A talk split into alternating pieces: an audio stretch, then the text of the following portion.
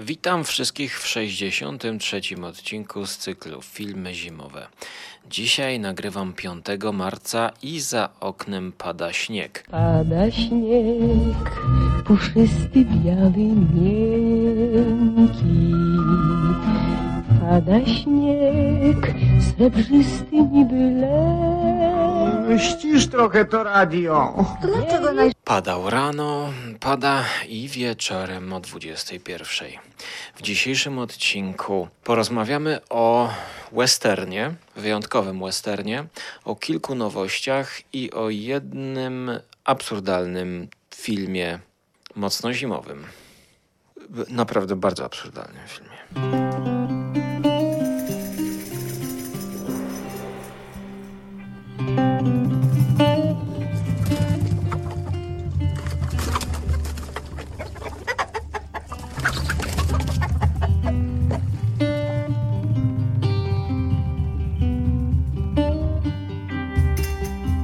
Czym większe numerki na mm, tym liczniku odcinków, tym mam wrażenie większa odpowiedzialność na mnie ciąży. Czuję, a tym bardziej skoro em, no, niespodziewany powrót zimy mamy. Em, 5 marzec, tydzień temu siedziałem u babci i oglądałem z nią e, dwa filmy, od, od których zaczniemy. E, mianowicie 1958 rok Separate Table i e, Wu- Wuthering Heights, e, 39 rok. I to nie są filmy zimowe, natomiast e, Separate Tables jest filmem raczej wakacyjnym. Natomiast ja myślałem, że to będzie film zimowy, który dzieje się w hotelu. Ale no, to jest właśnie coś, czego ja bym szukał i oczekiwał po filmach zimowych, czyli film osadzony w hotelu, zamknięta akcja, miejsce e, w ho- hotelu i na zewnątrz pada śnieg.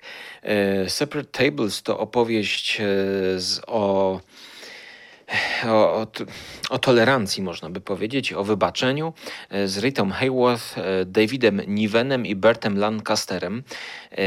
Ja myślę, że ten film no, chyba trzeba przenieść do filmów wakacyjnych, aczkolwiek jestem na bieżąco i wątpię, żebym do niego wrócił, choć, choć bardzo dobry film z, nom- z Oscarem dla Davida Nivena. E, ogólnie streszczając, to historia em, rezydentów pewnego hotelu. E, Tytuł Separate Tables to właśnie stoliki, osobne stoliki, które każdy ma, gdzie wszyscy, każdy ma swój, a wszyscy spotykają się na śniadaniu, obiedzie czy kolacji w tym hotelu. Dlaczego oni tam mieszkają? Każdy ma z nich osobną historię, e, a wszystkie łączą się za sprawą e, Davida Nivena, który coś zrobił w, w przeszłości złego i teraz pytanie, czy oni go wyrzucą z tego hotelu, czy oni go zostawią. Gdyby w tym filmie była zima, notabene opartym na bazie sztuki e, teatralnej, to podkręciłoby to znacznie klimat. Mm. Bo wiecie, dodatkowo nie dość, że oni chcą go wyrugować z tego małego społeczeństwa swojego, to jeszcze na, nie, nawet nie na deszcz, tylko na zimę. Y, Ten film polecam, y, bardzo dobry, czarno-biały. Być może do niego wrócę osobno w, y, w serii filmy wakacyjne. Natomiast chciałbym przejść właśnie do tego, czego brakowało mi tydzień temu oglądając Wuthering Heights, czyli Wichrowe Wzgórza z 39. No właśnie tego, co tutaj, akurat teraz siedzę w Krakowie. Narciarze jeżdżą, śnieg zaczyna padać, chociaż ta temperatura jest taka, powiedziałbym, koło zera. Dzisiaj było 2 stopnie. I zbieram się już tydzień do nagrania tego podcastu. Mm, Wyszedłem rano w niedzielę, bo dzisiaj niedziela, wyszedłem sobie na spacer, bo zaczęło padać śnieg. Zdążyłem dosłownie minutę przed zamknięciem piekarni. Kupiłem ostatnie dwie cynamonki. Nie, to nie były cynamonki, to były kardamonki, tak, czyli karda- cynamon zastąpiono kardamonem. No muszę, muszę, herbata do termosu i muszę pójść e, w taki zimowy, śnieżny poranek na spacer. Potem przyszedłem, zacząłem kontynuować research i skończyłem z 40 otwartymi e, oknami na przeglądarce, dwoma książkami, E, Twarze westernu, Łukasz A. Pleznar, e, kino epoki nowofalowej, historia kina tom trzeci i jeszcze kino włoskie Tomasza Miczki. Tadeusza Miczki. No i właśnie stąd to, to, napięcie. Jest godzina 22 dochodzi. Ja jeszcze nie obejrzałem dzisiaj żadnego filmu. Chciałem sobie obejrzeć, co jest Barbarą Steel i po prostu no, ten research i ten perfekcjonizm mnie przerasta. I ja cały czas y, nagrywając te odcinki filmów zimowych, ja dochodzę do różnych ciekawych konkluzji. To jest zdecydowanie coś, co po prostu spowalnia moją twórczość i to nie tylko tą podcastową. Więc y, zróbmy to na luzie po prostu. A więc William Wyler. To jest ten od Ben Hura, między innymi no, William Wyler. Mm, czy ja sobie coś przypominam?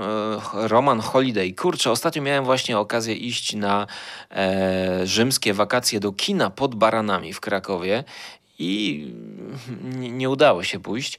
E, Funny Girl z... No nie, Funny Girl? Funny Face. A tak, to Funny Girl nie znam ale Funny Face znam. Natomiast Wuthering Heights, czyli ekranizacja mm, powieści Charlotte Bronte, powieść z 1847 roku, e, tutaj e, w znacznej mierze skrócona. Cały ten film, e, prawie dwugodzinny, natchnął mnie, aby jeszcze zerknąć na bardziej współczesną ekranizację Andrei Arnold, która ostatnio nakręciła film o krowie, gdzie bohaterką jest krowa.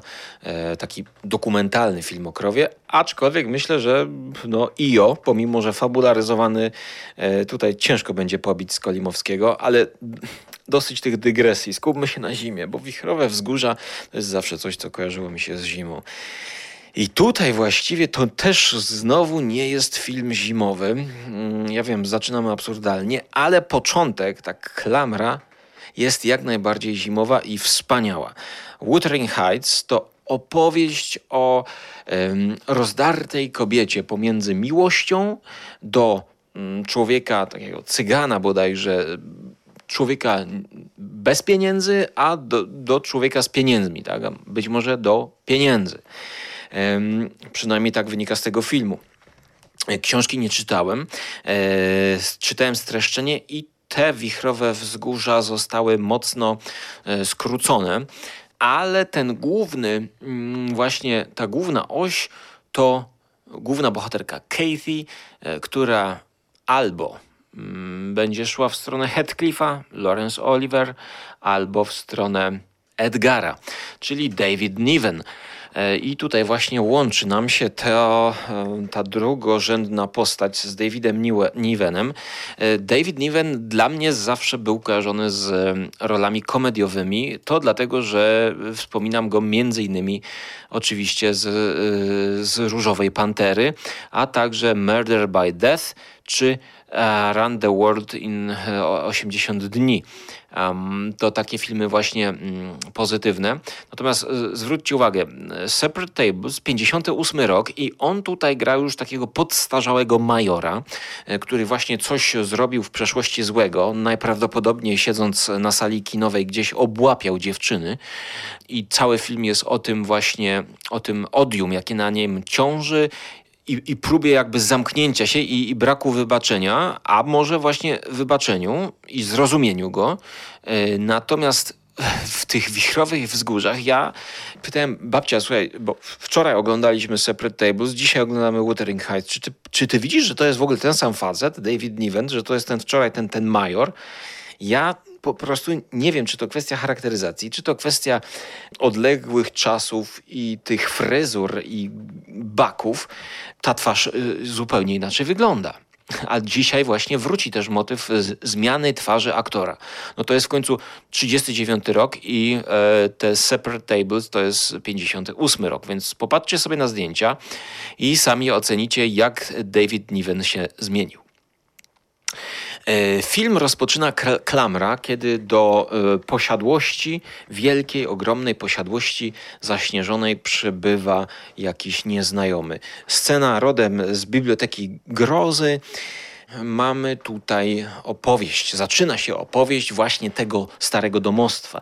A to stare domostwo było właśnie pod władaniem Heathcliffa, bogatego mm, spadkobiercy chyba, który podrywa Kathy, no ale Kathy zakochana jest, e, przepraszam, na odwrót, e, Edgar. Kathy zakochana jest w Heathcliffie, mm, którego gra Laurence Olivier. No i potem role się odwracają w całej tej historii, że ten e, biedny wraca jako bogaty. Natomiast e, ta książka, książka, z tego co czytałem, osadzona jest jeszcze w tradycji trochę gotyckiej i to się zaczyna bardzo gotycko. To się zaczyna jak horror z Universal Pictures. E, to trzeba zobaczyć, to jest, to jest piękne, bo ta cała chałupa jest rozwalona, więc Mm, my jesteśmy na początku w przyszłości, kiedy to już wszystko upadło i e, ta pani domu opowiada nam, widzom, całą tę historię i temu przybyszowi. E, ja szczerze mówiąc już nie pamiętam, kto był tym przybyszem. Chyba Lorenz Olivier. I ten Lorenz Olivier dostrzega za oknem ducha. Ducha Kathy. E, I właśnie ten duch jest przyczynkiem do opowieści co to za duch. Mm, potem ta klamra e, na końcu wraca, no ale ja już e, tydzień temu oglądałem, ja już nic nie pamiętam. Za dużo, za dużo danych, za dużo filmów oglądam i no, ja już nie pamiętam, co ja oglądałem tydzień temu, jak to się skończyło. Pamiętam, że to jest dramat.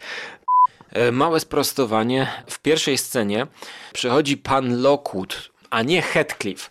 Przychodzi właśnie do Heathcliffa, czyli do tego domu, gdzie wszystkie zdarzenia miały miejsce. Przedstawia się, że jest nowym dzierżawcą w Grange, pan Lockwood, i zgubił się i szuka właśnie e, w tej burzy schronienia, aby mógł się przespać. Zasypia i e, w nocy budzi go e, szczęk okien, dźwięk jakiś krzyczący za okna kobiety, najprawdopodobniej E, opowiada, że to była jakaś zjawa, a pani, mm, która służącą tam była, mówi właśnie, że to była Katy, dziewczyna, która zmarła. Na co on mówi, że nie wierzy w duchy, nie wierzy w zjawy, chcące powrócić do życia.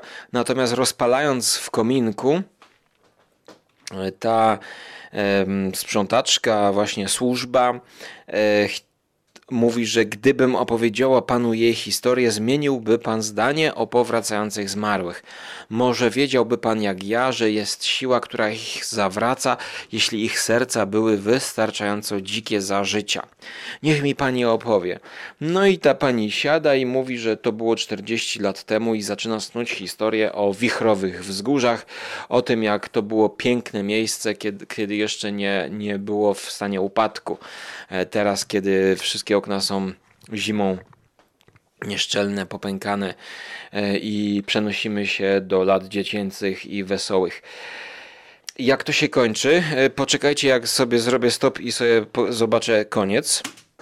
E, kiedy Kathy umiera, to Heathcliff nad jej grobem krzyczy, że nie może umrzeć bez niej i wręcz krzyczy, żeby jego najdroższa go przeklnęła i nawiedzała aż do szaleństwa, tak? Nie zostawiaj mnie w tej ciemności samego, gdzie nie mogę Cię znaleźć. Nie mogę żyć bez mojego życia, bez Ketty. Nie mogę umrzeć bez mojej duszy. Och, Ketty. Och, moja droga. Mm, I tutaj jeszcze mm, bądź ze mną zawsze. Zabiłem cię. Prześladuj mnie, prześladuj twego mordercę. Hetli, het, wiem, że duchy wędrowały zawsze po ziemi. Bądź ze mną zawsze. On chce, żeby ona go doprowadziła do szaleństwa. Nie zostawiaj mnie w tej ciemności samego, e, gdzie nie mogę cię znaleźć. On wręcz chce być prześladowany e, przez ducha tej Ketty, o której obwinia się, że to on wpłynął na jej chorobę. E, choć to nieprawda, bo on się sam obwinia, raczej no, choroba była niezależna od tego wszystkiego. I wracamy pod koniec tego do tej zimowej klamry. E, ja tutaj trochę spoileruję, ale no, wiechrowe wzgórza. Wciąż widzę i słyszę tamtą dziką godzinę. Kiedy umarła Katy. Biednego Heathcliffa, próbującego rozedrzeć zasłonę dzielącą śmierć i życie. To już znowu wracamy do tych e, opowieści przy kominku, rodem właśnie z zimowej opowieści Petera Strauba. No i ostatnio widziałem, że w nowym filmie Flanagana też są jakieś opowieści przy kominku. E, Midnight Club e, serial, to trzeba jeszcze zobaczyć. I teraz ta pani opowiada, że właśnie Heathcliff mówił, żeby ona go prześladowała dopóki nie umrze. No i ten nowy dzierżawca mówi, że czy to był duch Ketty tam przy oknie? To nie był jej duch, ale jej miłość silniejsza niż sam czas, wciąż jęcząca o nieprzeżyte dni i niezjedzony chleb. E, pojawia się kolejna postać, mówi, że widziała Heathcliffa na, wrzosowiskach w śniegu z jakąś kobietą. Z kobietą powiadasz tak, widziałem na własne oczy, to była Katy. To jest postać lekarza. Nie wiem kto to był. Chciałem się do nich zbliżyć, gdy nagle koń mnie zrzucił. Zawołałem ich, ale mnie nie usłyszeli, więc poszedłem za nimi. Widziałem ich oboje. Okrążał ją ramieniem. Wspiąłem się za nimi i go znalazłem. Tylko jego samego. Z tylko jego śladami na śniegu, pod wysoką skałą. Więc widzimy tutaj, że w tej klamrze e, ten duch i ta miłość pojawia się. On nie był sam, nie był e, samotny, tylko właśnie wtedy zaczęli żyć. I w ostatniej scenie mamy ośnieżone e, góry, kiedy ta służąca opowiada do widzenia moja słodka Ketty i oni odchodzą w dal już jako e, duchy. E, Kathy i Heathcliff odchodzą w góry w rytm anielskiej wręcz e, muzyki, ich miłość będzie wieczna. I to jest właśnie ta gotyckość, ta gotyckość, która jednak w filmie jest zaznaczona tylko na początku i na końcu jako klamra. To rzeczywiście jest coś, co nadawałoby się do biblioteczki grozy, ale z tego zrobimy klamrę na końcu, kiedy zrobimy unboxing, unboxing tej e, książeczki z biblioteczki grozy, którą mamy teraz akurat. Co to będzie? Zobaczycie pod koniec. Słuchajcie do końca.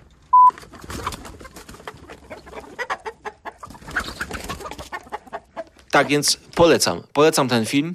Wichrowe Wzgórza w wersji z 1939 roku to Oscar e, i 8 nominacji, e, dokładnie Oscar za najlepsze zdjęcia czarno-białe. I teraz e, przechodzimy do kolejnego filmu, który tutaj mam chronologicznie. Zobaczmy. Od razu Il Grande Silenzio, czyli główne danie dzisiaj.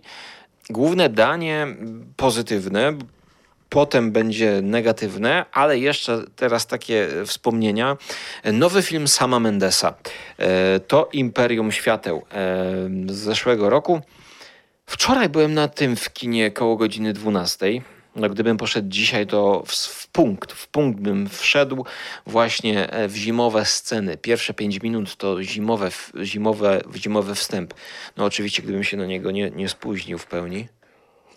Główną bohaterką jest Olivia Colman, czy postać grana przez Oliwię, e, która jest e, między innymi kierowniczką kina w Ameryce w 1981 roku.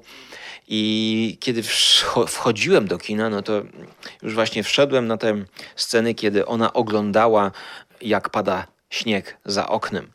E, więc to jest taki setup, setup przygotowujący nas do Bożego Narodzenia, właściwie już do chyba Nowego Roku.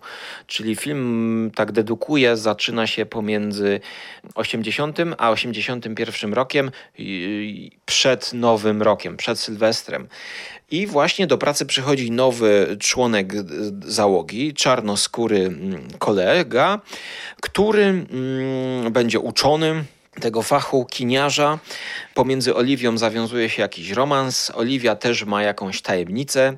Sam Mendes, e, twórca American Beauty, czy też ostatnio 1917, tutaj prezentuje nam takie kino e, kameralne bardziej, e, z miłości właśnie do kina.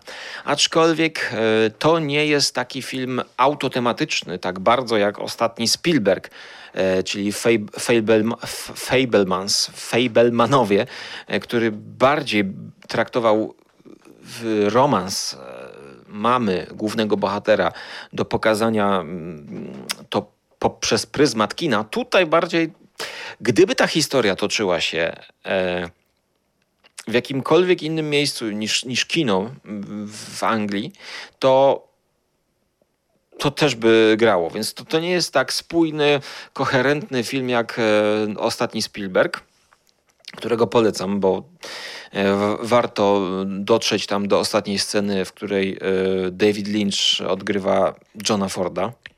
Rewelacyjna, rewelacyjna scena. E, niezwykle dowcipna i, i właśnie na poziomie meta e, hołd e, Spielberga dla kina Lyncha i dla klasyki jednocześnie, czyli Johna Forda, to się tak łączy w jedną, to, to, to, jest, to, jest, to jest geniusz.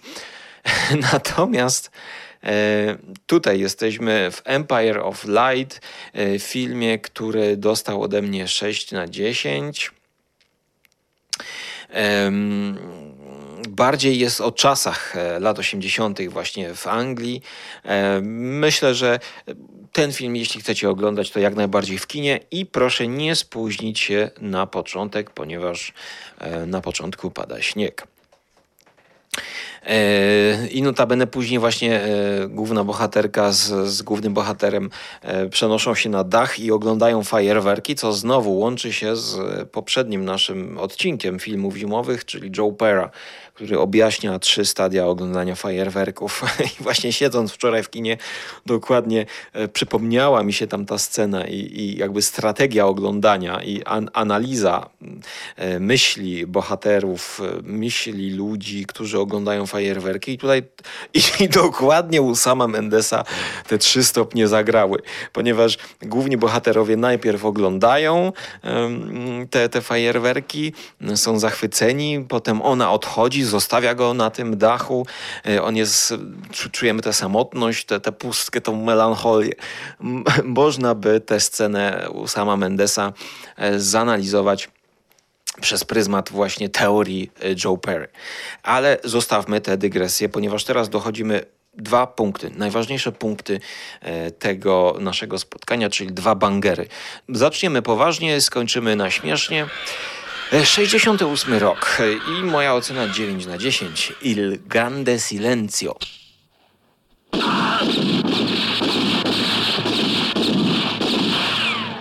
Uomo che fa tremare i cacciatori di taglie quando lo incontrano. Lo chiamano silenzio. Perché dopo che è passato lui, resta soltanto il silenzio e la morte. Chi è quel tipo spiritoso col cappello da prete e con la pelliccia d'oro? Tigrero, uno che è meglio perderlo che trovarlo. To film e, włoskiego reżysera Sergio Corbucciego, który znany jest e, nie tylko e, z człowieka zna, zwanego cisz, ciszą, bo tak w Polsce to było wyświetlane, człowiek zwany ciszą, ale i z inauguracji chociażby serii Django. E, Django e, był filmem bardziej komediowym, bardziej wyluzowanym z 1966 roku, który zapoczątkował no, chyba serię, jak czytałem, około 30 czy 15 filmów o Django, już e, w reżyserii innych naśladowców. Oczywiście samego Tarantino zainspirował do swoistego remake'u Hołdu natomiast Il Grande Silenzio, e, czyli The Great Silence, e, opowiada o człowieku, który nic nie mówi czyli taki trochę Franco Nero jak z Django, który niewiele mówił, to tutaj poszli o krok dalej i główny bohater ma wycięte struny głosowe, co pokazuje w pewnej scenie i to jest ta szrama na jego charakterze i ta szrama będzie jego misją. To jest coś takiego jak Batman, e, który mu na jego oczach zabili rodziców.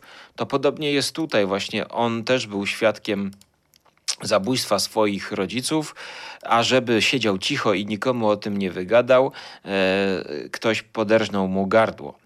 I teraz od tego momentu człowiek zwany ciszą jest e, płatnym mordercą, mordercą na wynajęcie, czyli takim łowcą nagród. Łowcą nagród, który zarabia na życie właśnie e, polowaniem na bandytów, e, za których zostały wyznaczone mm, różnego rodzaju pieniężne, no, pieniężne nagrody. I y, w tej roli gra, e, występuje francuski aktor, którego e, w tamtych czasach można było znać z takich nowofalowych filmów, e, jak na przykład e, i Bóg stworzył kobietę mm, Wadima, albo e, z filmu Kobieta i mężczyzna. To były francuskie filmy i mowa o francuskim um, aktorze, uwaga, Jean-Louis Trignon. Jego ostatnio kojarzymy z występów u Mich Michaela, Michaela czy Michaela Haneke, gdzie zagrał tego starszego pana w filmie L'Amour, czyli Miłość, gdzie opiekowali się y, para y, starszych ludzi um umierała i oni się nawzajem sobą opiekowali.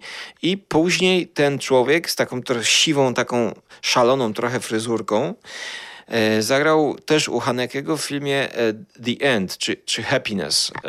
Tym filmie, w którym w ostatniej scenie jakby on e, spływa i, i wchodzi, czy, czy na wózku inwalidzkim wpada do morza. Właśnie mm, wpada i to jest przedstawione jako happy end, jeśli, jeśli dobrze pamiętam. Happy end, tak, 2017 rok i 2012 rok L'Amour.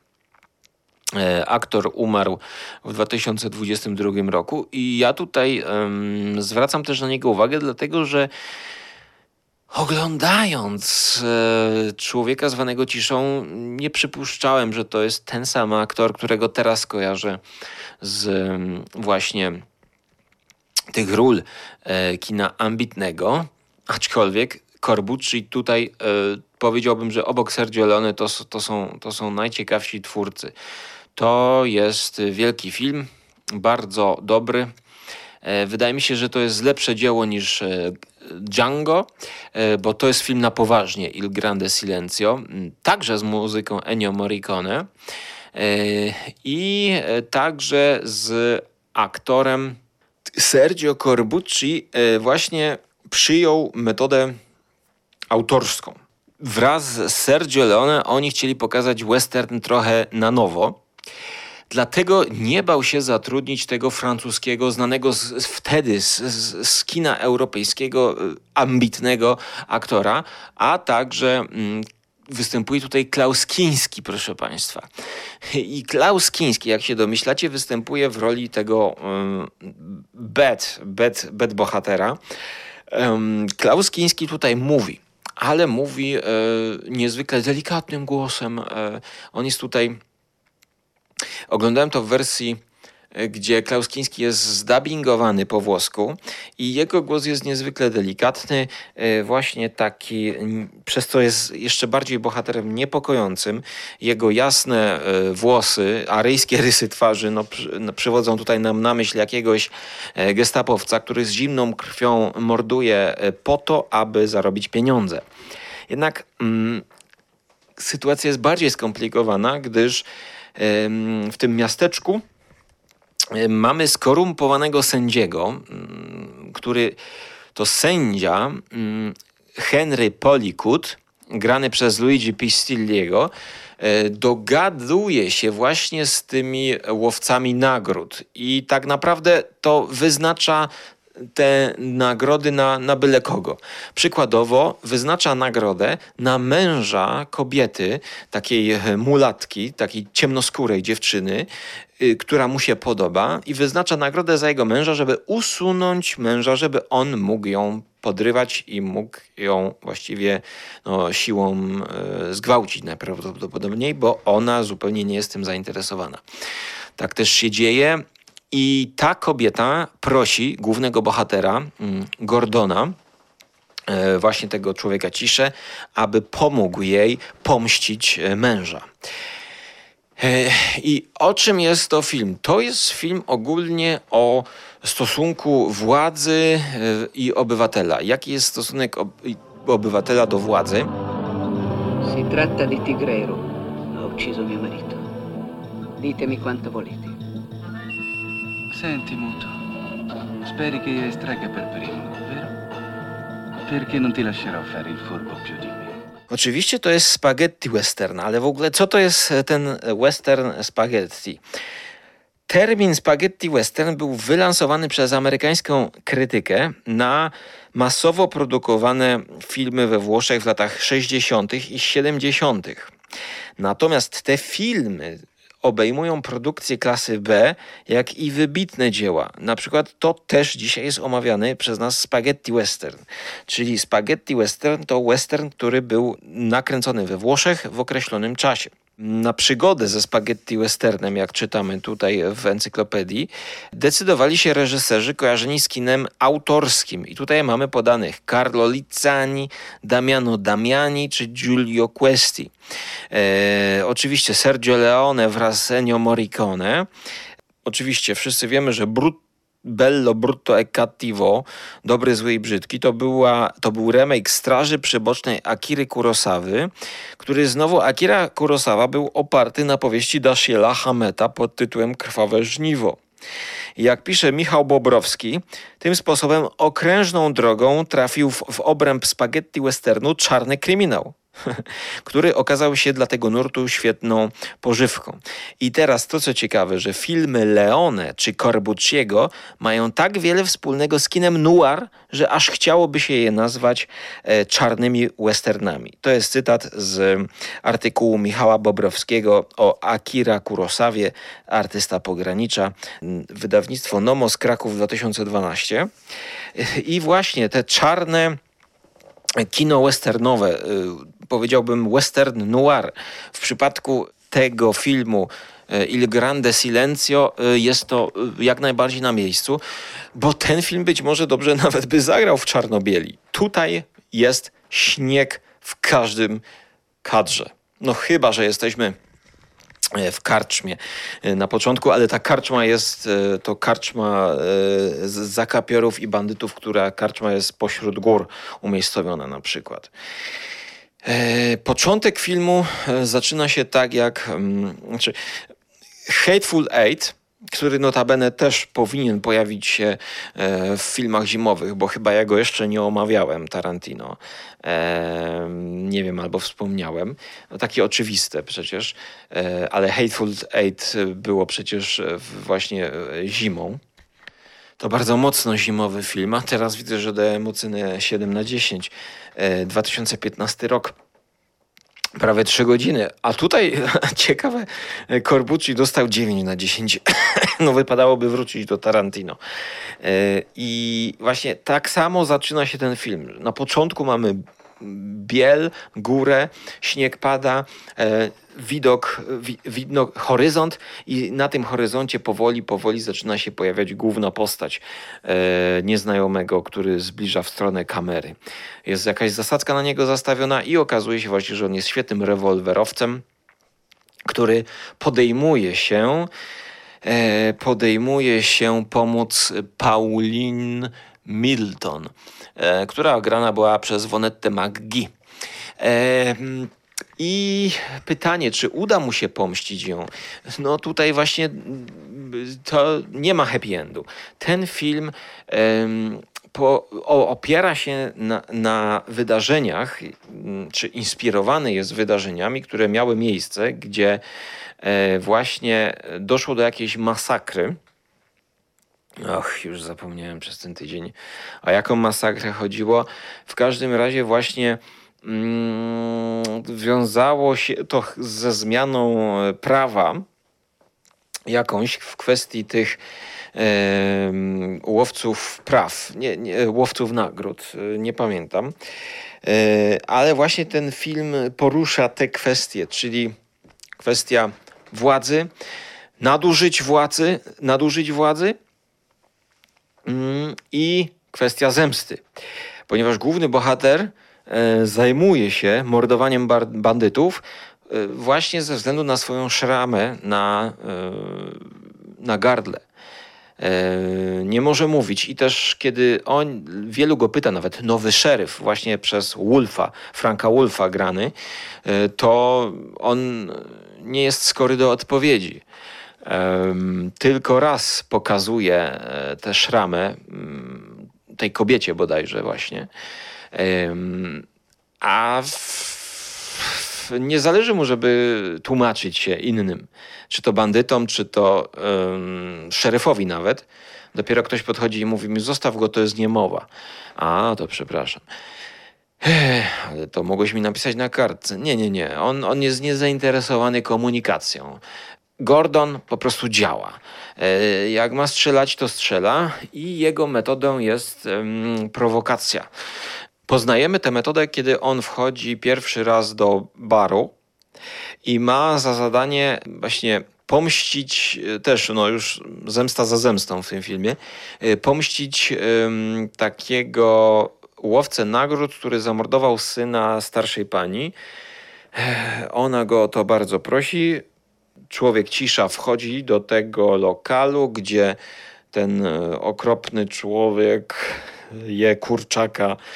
E, jest to pokazane na dużym zbliżeniu. Jest to naprawdę obrzydliwa scena jedzenia kurczaka w ciszy, ze wszystkimi mlaśnięciami, chlupaniem jakiegoś wina.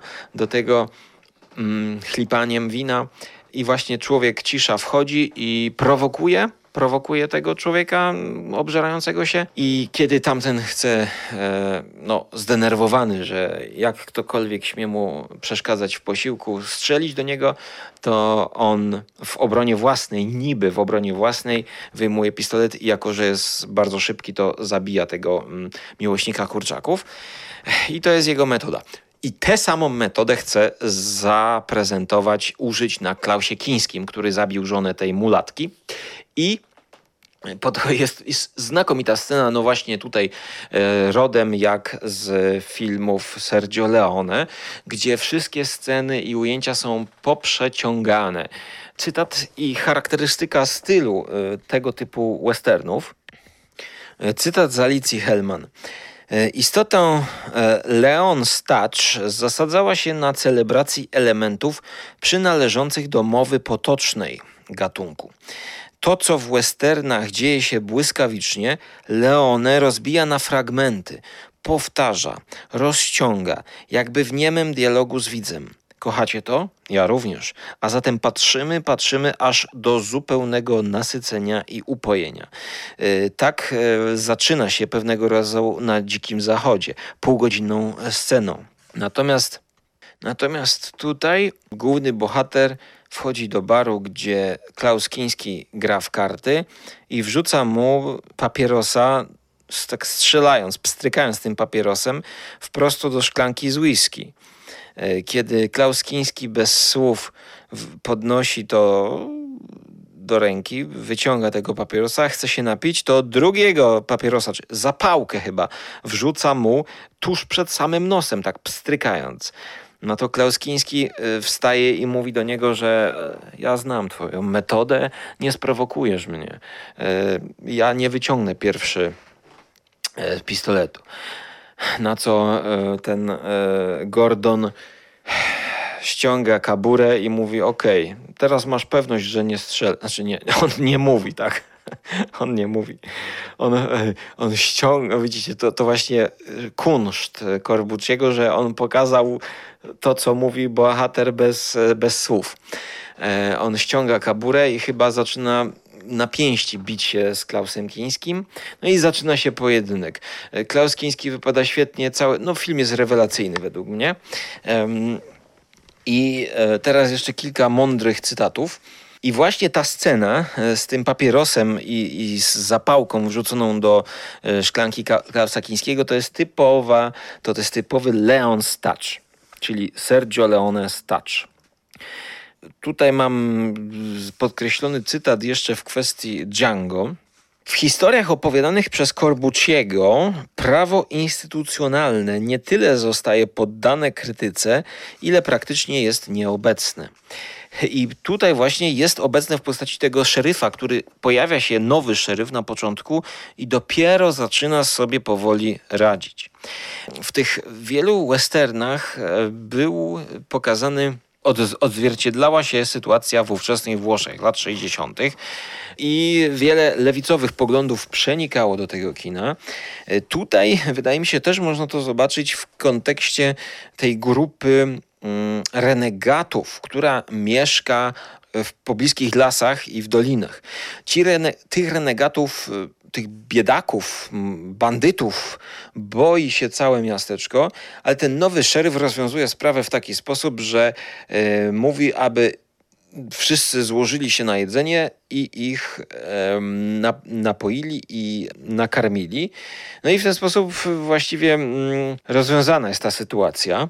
Natomiast oni przypominają trochę taki lud, proletariat, e, który z siekierami, z motykami jakimiś idzie e, mordować e, naszych, e, no właściwie wszystkich, wszystkich, bo, bo nawet Klausa Kińskiego, który jest w pewnym momencie skuty, też chcą zaatakować. I paradoksalnie tutaj szeryf broni Klausa Kińskiego, żeby właśnie oddać go w ręce pod sąd, żeby, żeby, żeby to prawo miało jakiekolwiek znaczenie. W historii gatunku można znaleźć utwory zupełnie oryginalne, nie wpisujące się w żadną z wyróżnionych dotychczas kategorii. To dwa filmy Corbucciego, właśnie Człowiek zwany ciszą, unikatowy przykład spaghetti westernu, rozgrywającego się w alpejskiej scenerii ośnieżonych gór. I Najemnik, Il Mercenario, historia Sergiera Kowalskiego zwanego Il Polacco. Tutaj jest też wspomniany western Keoma, ale nie ze względu na y, scenerię zimową, y, tylko na pewien y, kończący, właśnie zamykający tę te, te odmianę westernu atmosferę. Mm, Czyli Keoma ze znakomitą muzyką braci Dangelis, jak tutaj zrozumiałem, kończy epokę spaghetti westernów.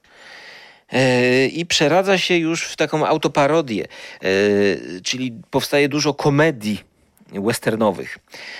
E, Najwybitniejszym przykładem westernu politycznego pozostaje Gringo, zwany też w Polsce pod tytułem Kula dla generała. Też chyba obejrzę ten film. I tutaj ciekawa scena jest zaprezentowana, że w odpowiedzi na pytanie, czemu jak e, ktoś podaje spotkanemu żebrakowi wszystkie swoje pieniądze w finale, krzycząc nie kupuj sobie za nie chleba, tylko dynamit. jako nawiązanie do politycznej sytuacji e, ówczesnych Włoch lat 60. E, zostawmy to. Zostawmy to. Polecam rozdział Spaghetti Western pewnego razu we Włoszech w trzecim tomie historii kina pod redakcją Tadeusza Lubelskiego, Iwony Sowińskiej i Rafała Syski. Wydawnictwo Uniwersytas, e, kino epoki nowofalowej. E, Ma ta książka wiele plusów, ale też ma wiele minusów. Minusem jest to właśnie, że e, od razu powinienem przeskoczyć do horror cineta, czyli włoski horror. I ja też wczytałem się i, i stąd też moje opóźnienia. Ale to jest bardzo takie po łebkach wszystko. To jest, to jest e, samemu trzeba e, te wszystkie motywy pogłębiać. E, I ja tutaj akurat miałem książkę właśnie Kino włoskie Tadeusza Miczki. I w sumie oni wszyscy tak troszkę też po łebkach opowiadają. Ogólnie minusem tych książek jest to, że jest bardzo dużo haseł rzuconych, bardzo dużo przykładów filmowych i one są wszystkie jednym zdaniem. E, Przeczytam wam tutaj, się dokopałem. Najpierw mamy jeden akapit stre- ze streszczeniem Django, a potem mamy to, co dzisiaj opowiadamy. Czyli w tym samym roku Corbucci nakręcił Wielką Ciszę, czyli to jest 66. Wydaje mi się, że 68 tutaj podaje nam e, IMDb, a Django jest 66, a tutaj właśnie mamy 68. Yy, mamy rozbieżność w książce. W tym samym roku nakręcił Wielką Ciszę. Zaskakując entuzjastów swojej twórczości powierzeniem głównej roli aktorowi francuskiemu Jean-Louisowi Trignon, odtwórcę słynnych melodramatycznych postaci w filmach Rogera Wadima i Klauda Lelucha, czyli Lelucza, przepraszam, i Bóg stworzył kobietę, czy kobieta i mężczyzna oraz twórców Nowej Fali. Jego delikatna, świadcząca o nieśmiałości twarz z innego świata nadawała postaci milczącego rewolwerowca niezwykle tajemniczy charakter. Szczególnie mocno kontrastowała z sadyzmem i grymasami jego przeciwnika, Klausa Kińskiego. Silencio stawał w obronie poszukiwaczy złota i ich rodzin, które zostały napadnięte przez bandę dowodzoną przez Tigrero. Po włosku człowiek okrutny jak tygrys. To właśnie przydomek tego Klausa Kińskiego, Trigero. Trigrero. Przepra- Kurczę, blady. Tigrero, tak, od tygrysa. Tchinią wzbudzał sympatię widzów swoimi szlachetnymi czynami. Nie miał jednak szans w nierównej walce. Tigrero po, podstępnie i bez litości zabił nie tylko milczącego rewolwerowca, ale również jego kobietę. I to tyle właściwie. I dalej już przechodzimy do kolejnego filmu pod tytułem Wyrównanie rachunków. Więc najwięcej tutaj jest o um, Sergio Leone. No a mówię tutaj o książce Tadeusza Miczki, filmoznawcy, medioznawcy, kulturoznawcy, yy, wydawnictwo Terytoria.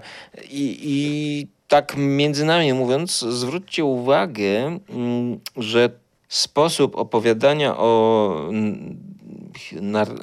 opowiadania historii przy użyciu s- pos- nazw postaci historii łamane przez aktora, który gra, nawet w takich książkach no, naukowych e, jest e, naprzemienny, bo tutaj jest tak. Tchinion wzbudzał sympatię widzów swoimi szlachetnymi czynami.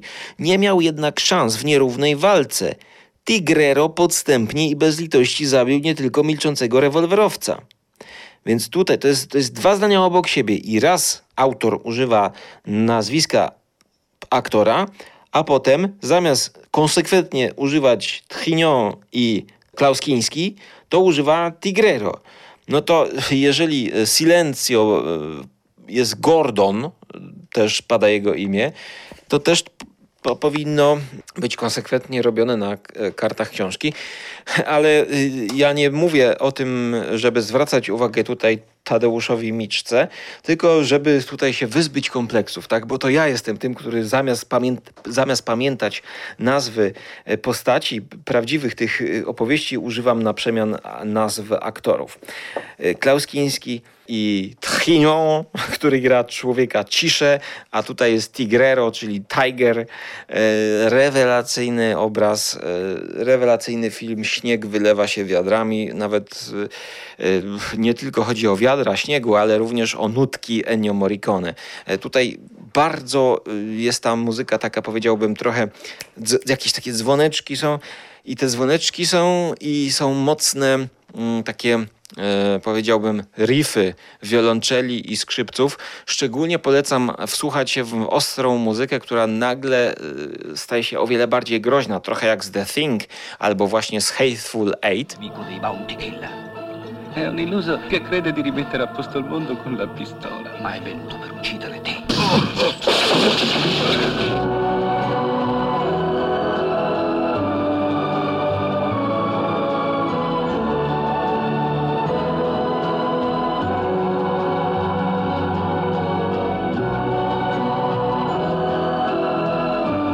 Un giorno potreste incontrare uno più svelto di voi. Sarà un giorno molto divertente. E, Kiedy Klaus Kiński się wkurza, chce się zemścić, ucieka, idzie do swoich kolegów gdzieś na odludziu, którzy siedzą w karczmie, największych zakapiorów i mówi, bierze tych, naj... chodźcie, chodźcie, najwięksi zakapiorzy, chodźcie ze mną, idziemy do miasteczka zrobić rozróbę, nowego szeryfa załatwimy i tak dalej, i tak dalej, tego człowieka ciszę też trzeba wykończyć, e, zapraszam ze mną, a oni mówią, nie, nie, za zabójstwo szeryfa idzie się od razu za kratki. Ale on tam ich jakoś przekonuje i oni wszyscy nagle wychodzą i zaczynają pędzić do tego miasteczka z powrotem. I wtedy widzimy z profilu jakichś 8-10 tych morderców, łowców nagród, którzy na tle skalistych ośnieżonych szczytów e, pędzą w stronę miasteczka mordować. I właśnie wtedy ta muzyka jest najbardziej groźna, jak to Ennio potrafi być groźny czasami. Ennio był groźny właśnie w tej scenie, Ennio był groźny w mm, The Thing i Ennio był groźny potem specjalnie dla Quentina Tarantino, który go o to poprosił bo tam była muzyka oryginalna, specjalnie skomponowana dla e, Hateful Eight. A przecież Ennio Morricone e, na początku też nie chciał tej muzyki napisać, bo powiedział Tarantino podobno, że ma tyle muzyki, więc może no, sobie wybrać z dowolnej filmowej muzyki Ennio Morricone, jaką napisał. Ja myślę, że gdyby Ennio Morricone nie napisał tej muzyki, to że właśnie z Il Grande Silenzio e, Tarantino mógłby zaczerpnąć do e, nienawistnej ósemki muzykę jak najbardziej. No, aż kusi mnie, mnie teraz, żeby obejrzeć Hateful Eight, kiedy za oknem pada śnieg, ponieważ e, mam. No, nagle pod koniec zimy nazbierało mi się kilka filmów zimowych. E, bardzo ciekawy film z Betty Davis, e, czarno-biały, zimowe spotkanie, coś takiego. Kończąc nasz odcinek powoli, to chciałbym polecić Il Grande Silencio i powiedzieć o rzeczy, którą zapomniałem na początku, czyli o książce braci Strugackich Hotel pod poległym alpinistą. To jest krótka nowelka y, braci Strugackich, która była zekranizowana mm, w formie teatralnej, teatru telewizji w Polsce notabene. Gdzieś to kiedyś widziałem w internecie na chomiku i to, to chodziło, bo to było zgrane chyba z TVP Kultura. Jeśli ktoś to ma, to, to prosiłbym, żeby to mi przesłać, e, dać jakoś znać. Zanim przejdziemy do najbardziej absurdalnego filmu, jaki ostatnio słuchałem, oglądałem, e, to krótkie wspomnienie filmu z 2014 roku A Most Violent Year z mm, Jessica Chastain i Oscarem Isaaciem, który też nie jest filmem jako tako zimowym, e, ale z tego co obejrzałem pierwsze 30 minut, e, to mm, jest dużo. O kurczę, teraz zaczęło mocno sypać mi za oknem. E, to jest sporo śniegu, takiego uleżanego śniegu.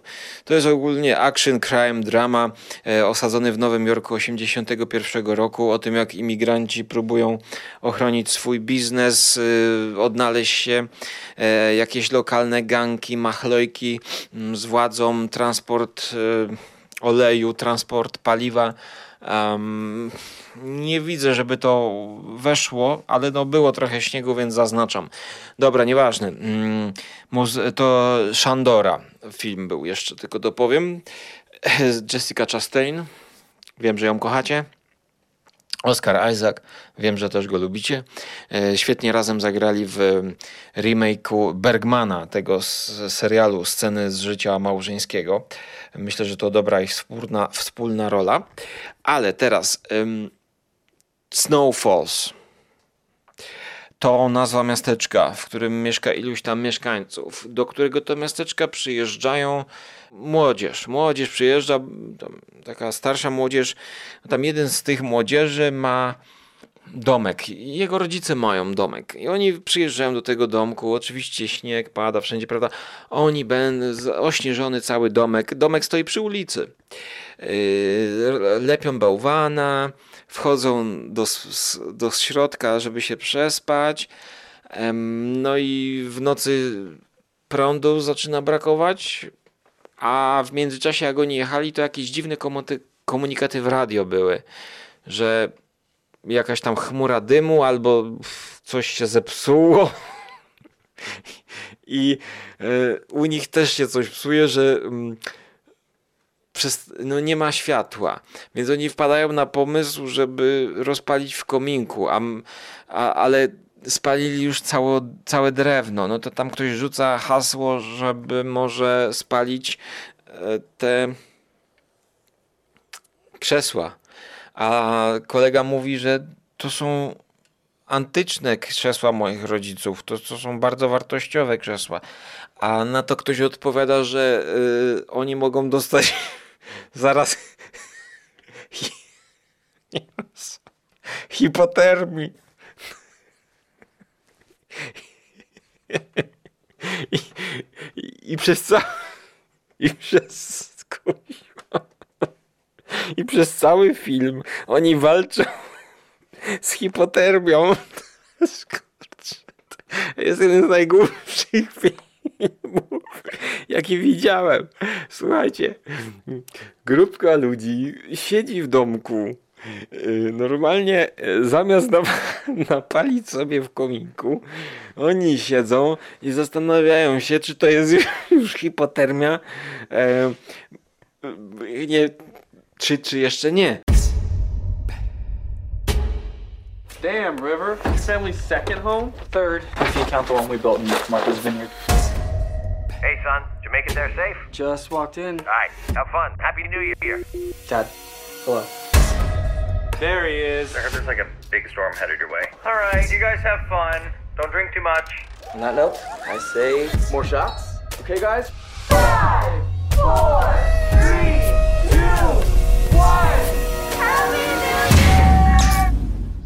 Tam ktoś doczytał, że e, jak w ostatnim stadium hipotermii, to nawet można mieć zwidy. Oni się zastanawiają, czy to nie są zwidy jakieś. I za oknem jest bałwan. I ten bałwan nagle ożywa i zaczyna się dobijać do środka. Więc no, scena mocno właśnie zimowa. Jednak e, tego filmu e, obejrzałem na dwie raty swoją drogą. I skąd ja się dowiedziałem o tym filmie? Otóż e, jest to film, jest to film, który w ostatnich odcinkach na kanale Red Letter Media został nagrany 45-minutowy odcinek, gdzie są recenzje. Recenzje takie w stylu tych dwóch gości, którzy siedzą sobie w domu kiedy mają do czynienia ze złym filmem, to jest bodajże seria Half in a Bag, gdzie oni siedzą, popijają sobie piwko i mm, szydzą z filmów, które są bardzo kiepskie, przytaczając pewne sceny właśnie. Więc ja wam w żadnym wypadku tego filmu Snow Falls z zeszłego roku, 22, nie polecam. Polecam sobie obejrzeć tą recenzję, którą szczerze mówiąc ja jeszcze nie oglądałem, tak przeskipowałem, ale widząc jaki to film mi tutaj zaproponowali, Yeah, and it's very simple, and then it becomes bafflingly dumb Yes. um, and boring. That's the uh, thing. This isn't a funny bad movie. We're not talking about like a money plane. No, here. but it's it's oddly fascinating that it would get made. wiedziałem, że chcę to obejrzeć, nie, nie spoilerować sobie tych żartów, tych, tych wszystkich idiotyzmów, których w tym filmie jest bardzo od groma. When do you think the power will come back on? I thought it would be by now. We're not going anywhere.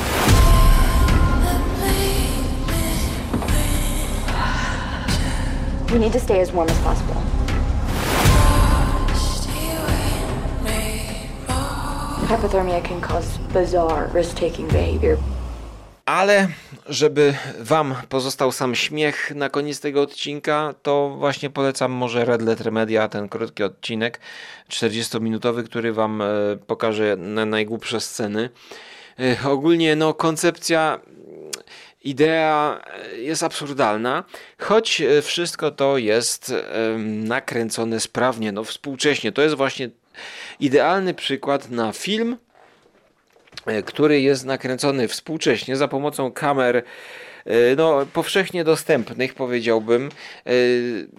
Nawet zdjęcia nie są najgorsze, tak? To jest, to jest widać, że to jest nakręcone e, przez ludzi, którzy mieli wcześniej do czynienia ze współczesnymi sprzętami i filmem. I nawet ten reżyser e, Colton Tran, jak sam tutaj pisze na IMDb e, o, o sobie, czy może to nie sam pisze, on już był. Mm, jego kariera zaczęła się, kiedy miał 12 lat i był mentorem chyba w Final Cut Pro. Final Cut Pro to jest taki y, program do montowania y, filmów. Final Cut Pro, coś jak Adobe y, Premiere. Więc on już widocznie się wyćwiczył w wieku 12 lat w tym programie i nakręcił jakieś shorty. To jest jego pierwszy film. Nazywa się Tran. Ech. Snow Falls o- dostaje ode mnie ocenę 2 na 10. Jest filmem pociesznym, chociaż na początku zapowiada się całkiem nieźle, całkiem klimatycznie, i, a najlepsze z tego filmu jest cała czołówka.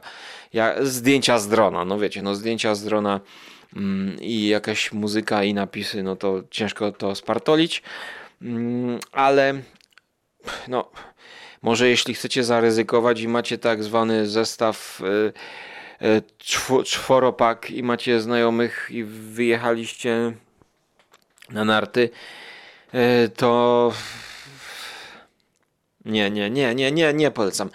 Nie, to, jest tylko scena z bałwanem, taka pocieszna e, która mm, chociaż jest więcej, e, nie, zaraz, kurczę, no jest więcej tych idiotycznych. No, jest scena, jak oni się już rozkręcają, że już nie, wiedzie, nie wiedzą, co robić.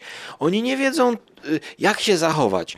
Mają jakieś żelki, to ta, ta jedna dziewczyna mówi chłopakowi, żeby nie jadł tych żelek, bo to jest cukier, a cukru nie można jeść. I oni, ja, z czym oni walczą? Oni sobie wkręcają, że e, oni są już chorzy na hipotermię po, po jednej nieprzespanej nocy. Zamiast napalić w kominku, tym bardziej, że oni są, no nie wiem, w małym pomieszczeniu, siedzą w ubraniach, to co mają powiedzieć ludzie bezdomni, którzy pod mostem śpią? No, o jakiej hipotermii jest tutaj mowa w ogóle? No kabaret to jest. Yy, oni boją się wyjść na zewnątrz, bo być może śnieg jest e, zakażony i ten śnieg powoduje, że oni mają zwidy właśnie, a nie hipotermia. E, koniec końców to się nie rozwiązuje, co to było. W jednej scenie mamy ludzi, którzy wychodzą i zaczynają wariować. Rozbierają się, tak jakby mieli hipotermię. Nie wiadomo, może to ten śnieg wkręca im w mózg, że muszą że, mają hipotermię, bo to śnieg jest skażony. E, w, jednym, w jednej scenie nawet jest taka animacja komputerowa, jak śnieżynka przedostaje się przez jakiś otwór wentylacyjny i zmierza w stronę bohatera. No taka sugestia właśnie, że to jest taka mordercza śnie, śnieżynka, zakażona jakaś. Może tak być. Ja szczerze mówiąc nie wiem o co chodziło tutaj twórcom. E, film się nie sprawdza jako film, film się sprawdza jako materiał do szydzenia, do, do wyśmiewania, do robienia z tego e, takich filmików, jak to zrobiło Red Letter Media i myślę, że to będzie uczta dla was. E, sam plakat jest całkiem no, ciekawy, no, ciekawy, ale bezsensowny, no bo mamy właśnie ten domek, z którego w, rozciągają się takie krwawe ślady i dwa drzewa, które jakby się zrastają po, poprzez krwawy napis Snow Falls. Czyli śnieg pada, ale Snow Falls to jest też nazwa tego miasteczka. Ja łapałem się za głowę. Łapałem się za głowę. To wygląda jak taki film studencki, oparty na absurdalnym pomyśle, który jest pod względem technicznym zrobiony całkiem dobrze. Te efekty, no jako takie, no wiadomo, no bałwan, który wali w szybę i rozbi rozbija szybę, a potem nagle znika, bo nie wiadomo, czy ktoś to widział, czy nie. No to takie CGI, no, a takie studenckie, ale to, to, to jest nawet na dobrym poziomie. Zdjęcia, oświetlenie, wiecie, tak jakby wszyscy oni mieli dobrze wyćwiczone. Tylko scenariusz jest po prostu absurdalnie absurdalny. E, nie można tego filmu potraktować poważnie. Ja dałem ocenę 2 na 10, ponieważ no, rzeczywiście uśmiechnąłem się i jakby to przykuło moją uwagę w tej swojej konsekwentnej głupocie. Więc w sumie może nawet lepiej ten film, ten film może, może być ciekawszy niż takie przeciętniaki, jak czasami daje 4 czy 5 na 10. Snowfalls, aka some Zoomers can't handle a little cold. That was the biggest thing. The... Wait, shut up. I've got an intro. Oh my God. Look out, idiots. It's Snowfalls, a movie released this year that you probably haven't or will never see. Five young people inexplicably go to a remote cabin in the woods to quietly celebrate New Year's Eve. Dobra, słuchajcie, zmęczyłem się już e, szytym gadaniem, jest w pół do jedenastej.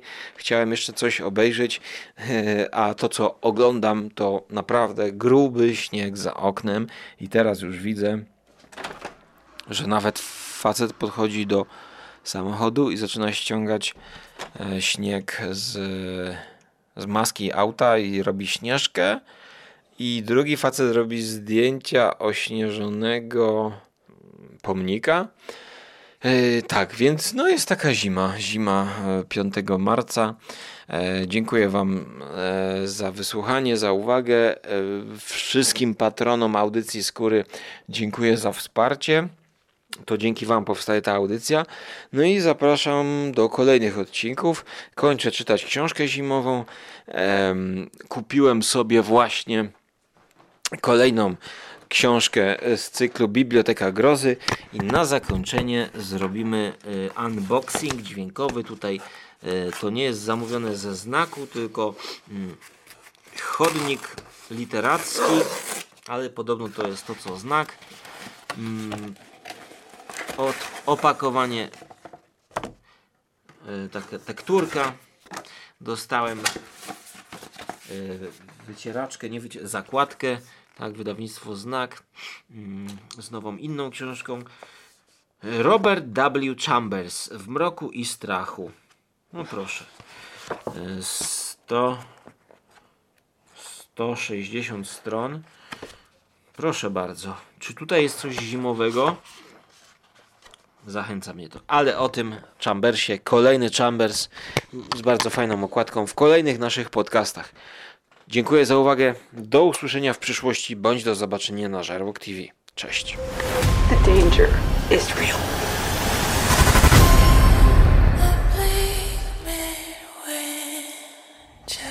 Doesn't a hot shower nice?